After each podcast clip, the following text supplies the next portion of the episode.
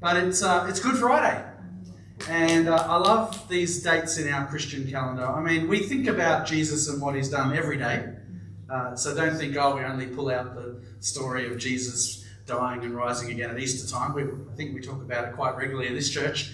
Uh, particularly going through the Gospel of John, we're talking about Jesus pretty much every Sunday. When Anita preaches or whatever she preaches, it's about Jesus. Uh, because why not? He's our cornerstone. He, he's the cornerstone of our faith.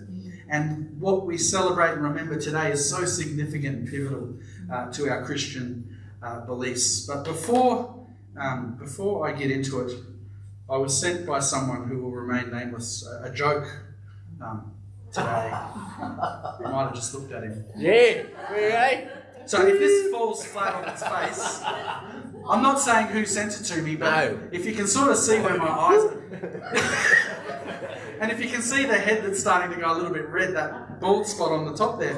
Um, so Pontius Pilate, right? You, you know who he is, hopefully. Uh, he, he said, Joseph of Arimathea, I don't understand. You're the richest man in the region. You've made this brand new tomb. We sung about it. Jesus got buried. You've made this brand new tomb for you and your family, and now you're giving it to Jesus? Yeah. Because he's rich. No, Joseph just said, Don't worry, mate, it's just for the weekend. There you go. Well done. That's, that's genuine laughter, I think, Steve, so it's all good. Oh, I just said Steve. I've just incriminated the person that sent it to me. All right, it's Good Friday. I wouldn't be surprised if Joseph said, Don't worry, mate, it's only Friday, but Sunday's coming. James Merritt said, Normally, people are remembered for what they accomplished during their lives. The things they did to make a difference, good or bad, in the lives of others. That's probably true, isn't it? When you have funerals, you're talking about the good things that they did, and, and that's how they're remembered. You know, we know of someone, say, like George Washington was the first president of the United States, if you know your history. He was a famous general in the Revolutionary War. Benjamin Franklin and electricity. Those of you that know your history know what happened there. Uh, Steve Irwin and his work with crocodiles. Crikey! So that's what he's known for, you know. Um. Martin Luther King and the civil rights movement, Martin Luther King Jr.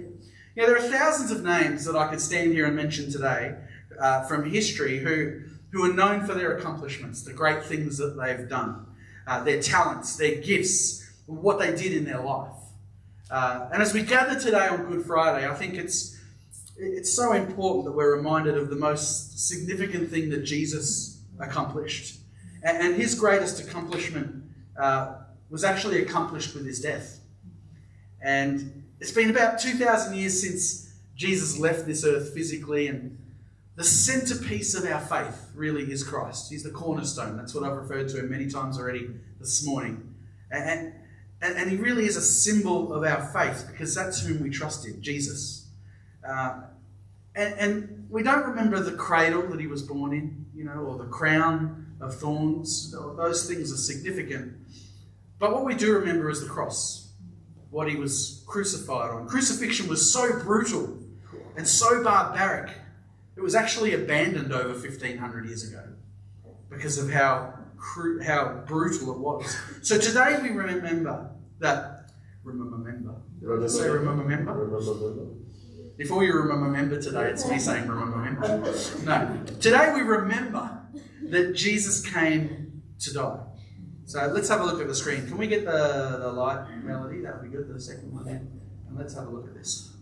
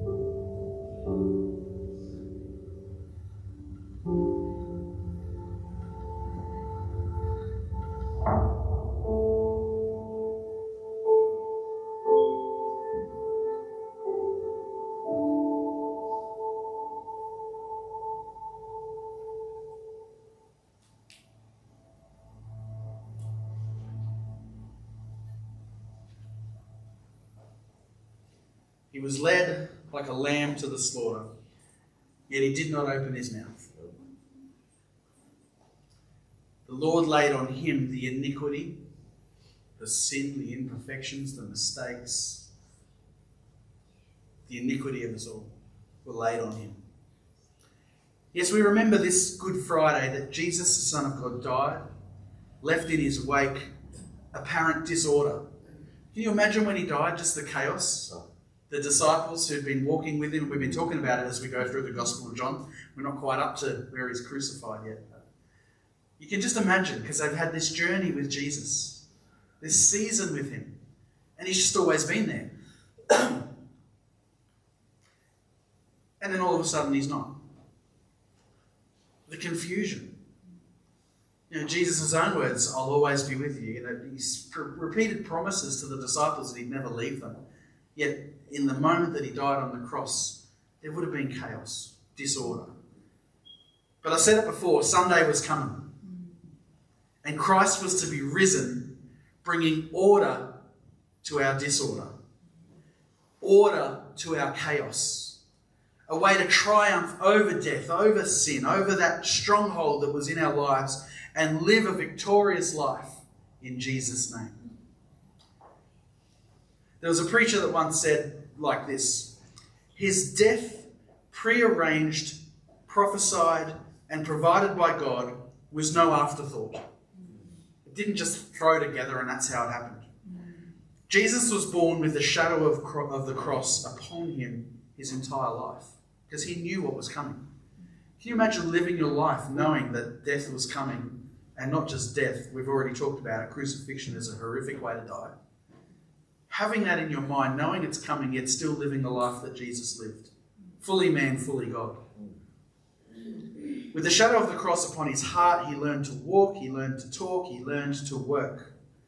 From his earliest moment upon this earth, it was his burden by day and his burden as he went to bed at night.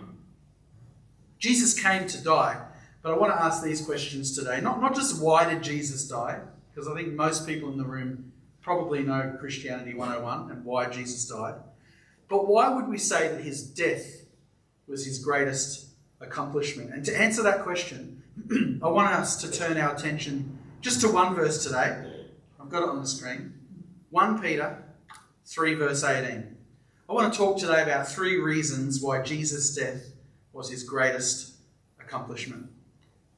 So 1 Peter 3, verse 18 says, For Christ also suffered once for sins, the just for the unjust, that he might bring us to God being put to death in the flesh, but made alive by the Spirit. Once for sins. I like how the Bible, you can read it and interpret it as it is written. It says once. That means it's done. That means he doesn't need to come and do anything else again. Doesn't mean you need to do anything else. It doesn't mean it's done. Once for sins. Christ suffered once and dealt with it all. Why did Jesus die? He died for sin. He died because of sin. He didn't die for sins that he had because he didn't have any. So he came and he died for my sin, for your sin. He died for our sin, the sin of the world. If you're wondering what sin is defined as, it's our decision to disobey God and live life on our own terms. So, whatever that area of your life is where you've got the reins, and you're not handing it over to Him, that's called sin because we're not living life according to His promises, calling, leading, direction, all that. We're doing it on our terms. Some of us give, you know, maybe 80% of the reins over, but I'll just hold on to this little bit. We've all done it because, you know, I want to be in control in this area right now because I've got what it takes to sort this out. We've all done it. We will still do it, and we'll all probably do it tomorrow. God doesn't want us living life on our own terms. Because that places us in a very dangerous position. It places us under the wrath of God. I don't want to be in that place. I don't know about you, but I don't want to be there. Our sinful and deliberate rebellion against God earns for us the unimaginable horror of death, hell, and eternity where we would be separated from God. And that is not a pretty place. We're not righteous, and we never can be, not in our own strength. We struggle and we strive. You know, the culture of the world is earn and you'll get. You know, we go to work, we earn a wage. We go to school, we earn good grades. We go to our parents, we earn favour, pocket money. He's busy. but we cannot attain perfection by our own merit. Because this in itself is an impossibility. We just can't. Not only are we not righteous, there's nothing we can do about it in our own strength. We can't change that situation. We can't fix the problem of sin in our own power and strength. You know, Ephesians 2, uh, verses 8 to 9 says, For by grace you have been saved through faith, and that not of yourselves. It is the gift of God, not of works, lest anyone should boast. You know, you get given gifts at Christmas time or your birthday or whatever. You haven't earned that thing because if you've earned it, it's not a gift because you've worked for it. A gift is freely given, not based on works, but because the person giving it loves you. Jesus is our gift of grace. Grace is a person, his name is Jesus. And he gives us that gift. You don't earn it, you don't tick boxes, you don't dress the right way when you come to church and say the right words when you're in front of church people and then go home and be something else. It's, it's not about that. It's about Jesus loves you so much and God loved the world so much, He gave His only Son for you. If you would just believe in Him, you're not going to perish, like we've been talking about, but you will have everlasting life. John 3:16. Romans 3:20 also says this. Therefore, by the deeds of the law, no flesh will be justified in his sight, for by the law is the knowledge of sin. We, we can't try and live our life religiously and follow the rules and tick the boxes, like I said. We can't. You can do that, but it doesn't. That's not what pleases Him. By grace, we have been saved. You know, our sinfulness and inability to do anything about our own righteousness is a huge part of the gospel. Apart from Christ, we are desperate and without hope. While man's hopeless condition is a huge part of the gospel story, it's not all the gospel story. But wait, there's more. Steak knives. No. There's another part and another side of the gospel. So, so Tim Keller, in his book Reason for God, I don't know if you've read it, um, it says this Here's the gospel You are more sinful than you ever dared believe, and you are more loved than you ever dared hope. I'll say it again. Here's the gospel You are more sinful than you ever dared believe. You know, you meet those people, hey, I'm a pretty good person. I, I do the right things. I've got my manners, and you know, I treat people with respect, and they think they're a good person without Christ. But you are more sinful than you ever dared believe or acknowledge or know. And you are more loved than you ever dared hope. Oh, no one could ever love me. You don't understand my past, uh, pastor. You don't understand what I've been through, the mistakes I've made, the things I've done. Well, maybe I don't, but God does. And He loves you more than you ever dared hope despite everything you've done. How do we measure the size of a fire? You know, if, if, there's a fire, how do you measure the size of it? You usually do that by the number of firefighters and fire engines that are sent to fight against it. That's a good indication. It was around in 2019 when it hit the corner of our property here, and there were a lot of firefighters down here and you know regional guys that were just battling this thing, and then the wind changed because God's awesome and took it away from all of us and the residential area. So that was a big fire. How do we measure the seriousness of a medical condition? Well, by the amount of risk, I guess, the doctors are taking to prescribe medication or surgical procedures that need doing or all those sort of things. That sort of explains the seriousness and how big that thing is. How do we measure the gravity of sin and the incomparable vastness of God's love for us? By looking at the magnitude of what God has done for us in Jesus. Gave his one and only Son for us, the Son of God, who became like a common criminal for our sake and in our place because we deserved that punishment, but God took it on our behalf. Such a miracle that God did at Calvary. Let's have a look at it. The cross that held Jesus' body naked and marked with scars, exposed all the violence and injustice of this world and our sin. That's what the picture was demonstrative of. Demonstrative, demonstrative. Jacqueline's not here to help me out. At once the cross revealed what kind of world we have and the kind of people that we are. It also revealed what kind of God we have a God of immeasurable sacrificial love. You know, the radical and unimaginable answer to our sin problems is seen in the cross. We could do nothing to fix it, not in our own strength. Can't fix our condition. We couldn't solve it. We try. Don't want to be sexist, but particularly us blokes, we're problem solvers. We like it, but there's girls out there like that too. But we, we like to fix problems, and maybe you can relate to that. That you're always trying to be the problem solver, and we need to let him solve the problems. We could do nothing to erase one shade of sin's dark stain on our life. We, we, we can't do that. We couldn't work hard enough or long enough to earn a place in heaven, and we could never perform enough acts of, I guess, penance, I'm sorry, God, to, to piece together our broken relationship with, with Him. So, what could we possibly do? What a great question to ask. Thanks for asking that. I'll continue. Let's look at what God does.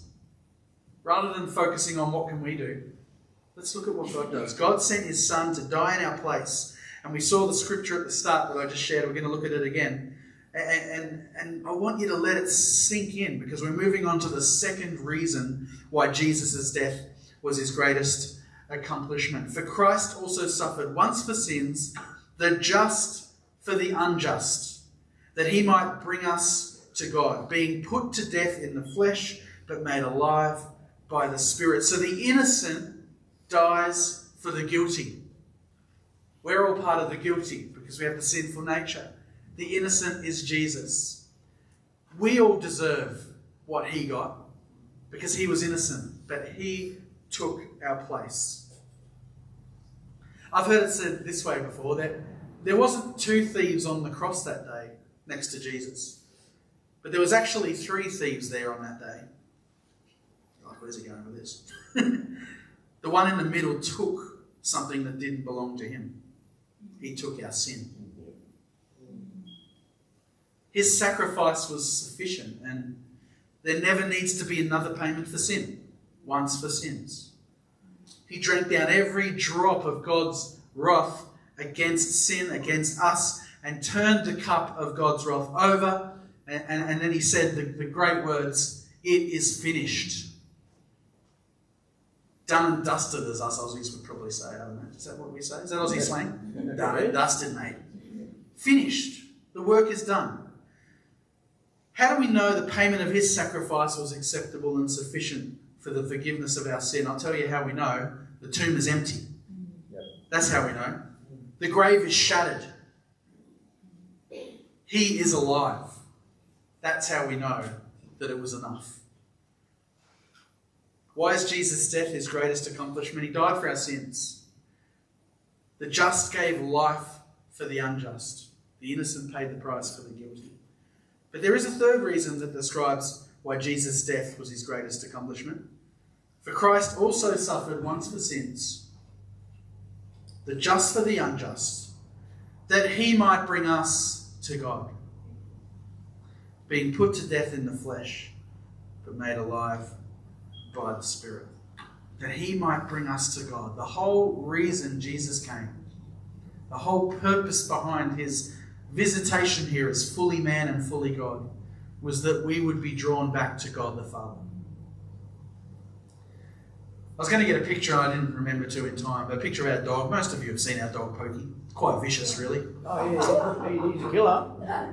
It's this little white fluff ball of a thing. So likes to think she's pretty vicious, eh? And uh, whenever anyone approaches our home, if you've approached our home, you, have heard Pokey. So she's this little fluff ball. Could, she's just tiny, but man, she's got a bark. So you might be approaching our door, she'll bark at you. You might be walking past our street, she might bark at you. You might be coming down the road that's around the corner and she'll bark at you. She might sense that someone could possibly be coming and she'll just bark anyway. That's what she does. Why? Because this is amazing, but dogs are really good judgments of character. We've seen this, haven't we? When different ones come to the door. Like if it's the postie, she doesn't really let up. She barks and barks and barks. Now, if she gets to manage to get her way out to the door and sniff their foot and know that everything's okay, well, everything's fine. But if she doesn't get to do that, she just barks. So if you're from our church and you've come, you know, she barks. When you come in, she sniff her hand or foot, whatever. They're like, yeah, I can trust you. That's all good. It's all about your character. Dogs are brilliant judges of character. And uh, I think it's similar in the way we approach God. God can sniff out our character, just like Pokey, in a way. Know, because of our lack of righteousness, we couldn't just walk into God's presence and expect to be accepted without accepting Jesus as our righteousness on our behalf. See, our lack of character and sin would have been met at the door by God's holy wrath, and we would not have been allowed to pass on our own and in our own strength. So, that person that thinks they're a good person, but oh, I don't really need that God stuff, that's who I'm talking about here. They might be a good person, but they don't have Jesus, and they need Him to access what we're talking about. The only way we gain entrance into God's presence is when Jesus Christ comes and wraps us in His grace gives us the righteousness and ushers us into God's presence and saying this and saying, This one is with me. It's like when I let someone in and I let Pokey smell them. I say, It's all right, Pokey, they're with us, they're friends, it's all good. And she calms down. We need to allow Jesus to wrap his arms of grace around us, fill us with his righteousness because we can't get it in our own strength and ability, and then we'll be embraced when we walk through those pearly gates. You know, today we remember, we're going to gather around communion. Does everyone have communion? Did you grab it on the way in? Does anyone need it? Anyone? We'll get um, Steve. Steve will sort that out. If you need communion, just put your hand up. We'll get you communion. If you're at home, you can be taking communion at home, uh, online with whatever you've got. Last night's pizza, half, half can of Coke, whatever it is, doesn't matter. It's just the symbolism that we're about to celebrate. Cool, we're getting communion to people. So today we remember that sacrifice and the privilege it has provided is what we celebrate today. The, the, the, sacrifice and privilege provided by what Jesus has done is what we celebrate today. What God has done for you and for me.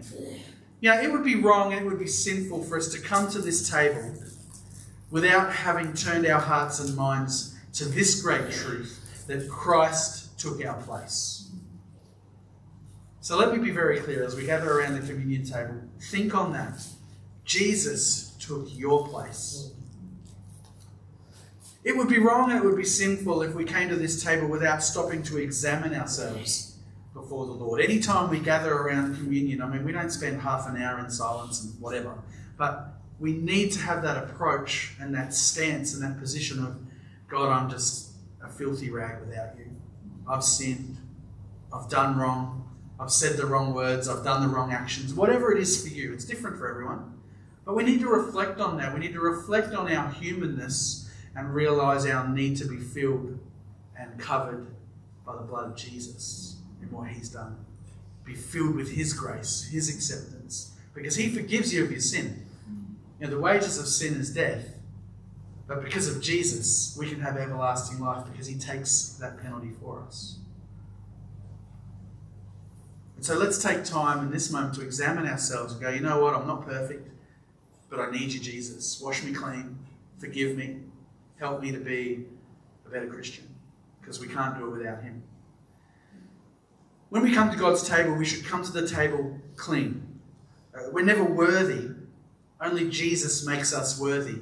But we can come clean. And to come clean, it's acknowledging, Jesus, you're my Lord, and you wash me clean. There's nothing I can do to be clean enough for you. You make me clean.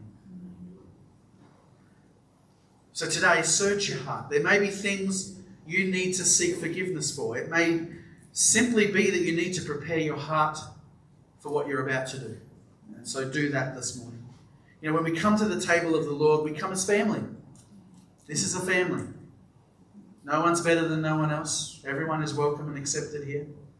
I love that we have our seasonal workers that come. We really, you are a blessing to us because it reminds us that the world is filled with all types of people, and we're all loved by Jesus the same. And, and He loves you and treasures you today as much as He loves and treasures every kind of person.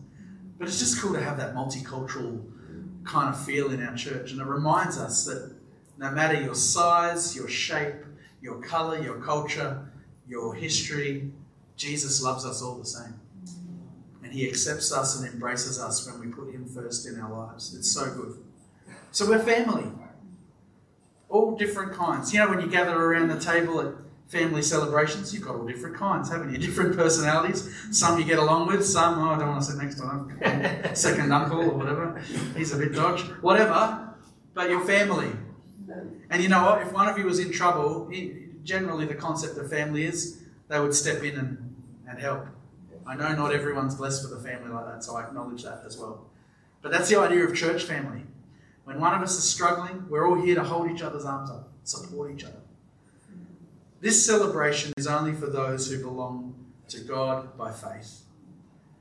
And that's my prayer that every person that's about to have communion online at home or in the house today understands that Jesus is your Lord and Savior. You are forgiven, you are treasured, you are valued, you are loved, you are set free from past mistakes and, and bad choices, and you can now live the free life that Jesus promises you because you're putting Him first in your life. This table that we're about to go to is very different. This table of the Lord isn't just where sinners can find Christ but it's where sinners celebrate being found. And that's what we celebrate today, this God Good Friday. God Friday. It's a God Friday. It's also a Good Friday. But I want us to reflect, take a moment, and just encounter Jesus afresh today, knowing that we've been found. Jesus found us. We found him. And now we can celebrate that newness of life together. So take your little bit of bread this morning. take the bit of juice in a moment, but I, I want to pray before we uh, partake this morning. Father God, we come with humble hearts today. We reflect on your goodness, on all that you've done for us, and the very fact that you've found us. We celebrate that today. Lord, you, you, you did all that you did for me, for each one here. And we are so grateful and so thankful and so astounded that you would give your life. So, Lord, we just remember your body broken, your blood poured out. We celebrate your goodness in our lives today. Lord, we reflect and we come to the table clean because you've washed us clean. Help us, God, because we are sinners and we need your cleansing. And so, God, we thank you for making us clean and making us free from condemnation and allowing us to live that new life that you came and died for so that we could walk victoriously each and every day because of what you've done. And we thank you for it in Jesus' name. Amen. Amen. Take and eat and drink.